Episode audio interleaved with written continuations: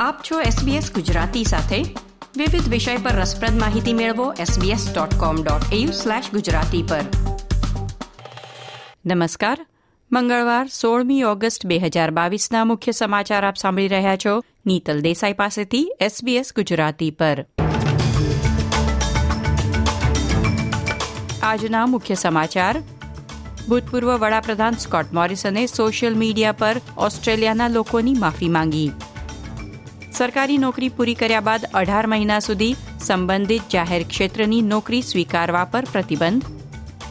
વિશ્વ આરોગ્ય સંસ્થાએ મંકીપોક્સ વાયરસને નવા નામ આપ્યા.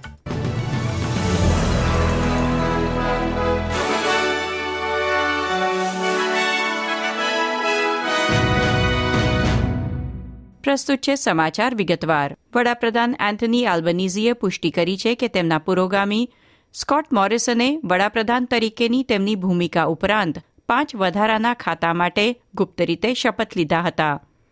માર્ચ બે હજાર વીસ અને મે બે હજાર એકવીસની વચ્ચે સ્કોટ મોરિસને આરોગ્ય, નાણાં, ગૃહ બાબતો, ટ્રેઝરી અને ઊર્જા અને સંસાધનોના પોર્ટફોલિયો સંભાળ્યા હતા.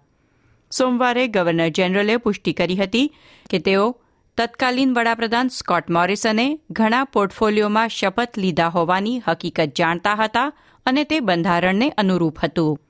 વડાપ્રધાન આલ્બનીઝીએ અગાઉની મોરિસન સરકાર પર સંસદને ગેરમાર્ગે દોરવાનો આરોપ મૂક્યો છે. સ્કોટ મોરિસને પોતાના બચાવમાં કહ્યું કે તે સમયે રોગચાળાની સ્થિતિમાં માત્ર સાવચેતીના પગલા રૂપે તેમણે વધારાના ખાતાઓ માટે શપથ લીધા હતા.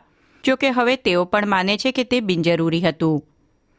પરંતુ સાથે જ તેમણે કબૂલ્યું કે તેમણે બે હજાર એકવીસમાં સંસાધનોના પોર્ટફોલિયો પર નિયંત્રણ મેળવ્યું, ત્યારે તત્કાલીન મંત્રી કીથ પીટના નિર્ણયને ઉથલાવી New South Wales Central Coast પર પેટ્રોલિયમ એક્સપ્લોરેશન લાયસન્સને અટકાવ્યું હતું.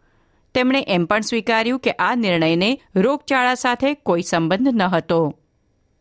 એક વરિષ્ઠ લિબરલ ફ્રન્ટ બેન્ચર કે જેમના ખાતામાં સ્કોટ મોરિસને તેમની જાણ વગર અધિકારો મેળવ્યા હતા તેમણે ભૂતપૂર્વ વડાપ્રધાન પાસેથી સંસદમાંથી રાજીનામાની માંગણી કરી છે. સ્કોટ મોરિસને તેમના સાથી, પ્રધાનો અને ઓસ્ટ્રેલિયાના લોકોની માફી માંગતી એક લાંબી પોસ્ટ સોશિયલ મીડિયા પર શેર કરી છે. ઓસ્ટ્રેલિયા ઓગસ્ટ મહિનાના અંત સુધીમાં લગભગ દસ મિલિયન કોરોના વાયરસ કેસ સુધી પહોંચે તેવી અપેક્ષા છે. રોગચાળાની શરૂઆતથી લઈને રાષ્ટ્રીય કોવિડ નાઇન્ટીન મૃત્યુઆંક બાર હજાર પાંચસોને વટાવી ગયો છે. એવી આશા છે કે મેલબર્નમાં આયોજિત રસીકરણ ઉત્પાદન હબનો વિકાસ, લાખો રસીનું ઉત્પાદન કરી ભવિષ્યના રોગચાળા સામે રક્ષણ મેળવવામાં મદદ કરશે.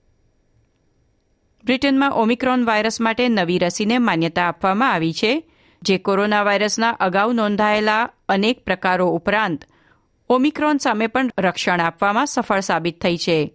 આ રસી અઢાર વર્ષથી મોટી ઉંમરના તમામ લોકો લઈ શકે છે. અને કોવિડ નાઇન્ટીનને લગતા અન્ય એક સમાચાર છે કે ફાઇઝરના સીઈઓ એલ્બર્ટ બોર્લાને કોવિડ નાઇન્ટીન નિદાન થયું છે. વર્લ્ડ હેલ્થ ઓર્ગેનાઇઝેશન દ્વારા બોલાવવામાં આવેલ નિષ્ણાતોના જૂથે મંકીપોક્સ વાયરસના પ્રકારોને નવા નામ આપ્યા છે. વિશ્વ આરોગ્ય સંસ્થાએ કહ્યું કે ઓગણીસો અઠ્ઠાવનમાં ડેનમાર્કની એક પ્રયોગશાળામાં ઉપયોગમાં લેવાતા વાનરોમાં પ્રથમ વખત જે વાયરસ મળી આવ્યું તેને મંકીપોક્સ નામ આપવામાં આવ્યું હતું. ઓગણીસો સિત્તેર સુધી મનુષ્યમાં આ વાયરસ જોવા મળ્યું ન હતું.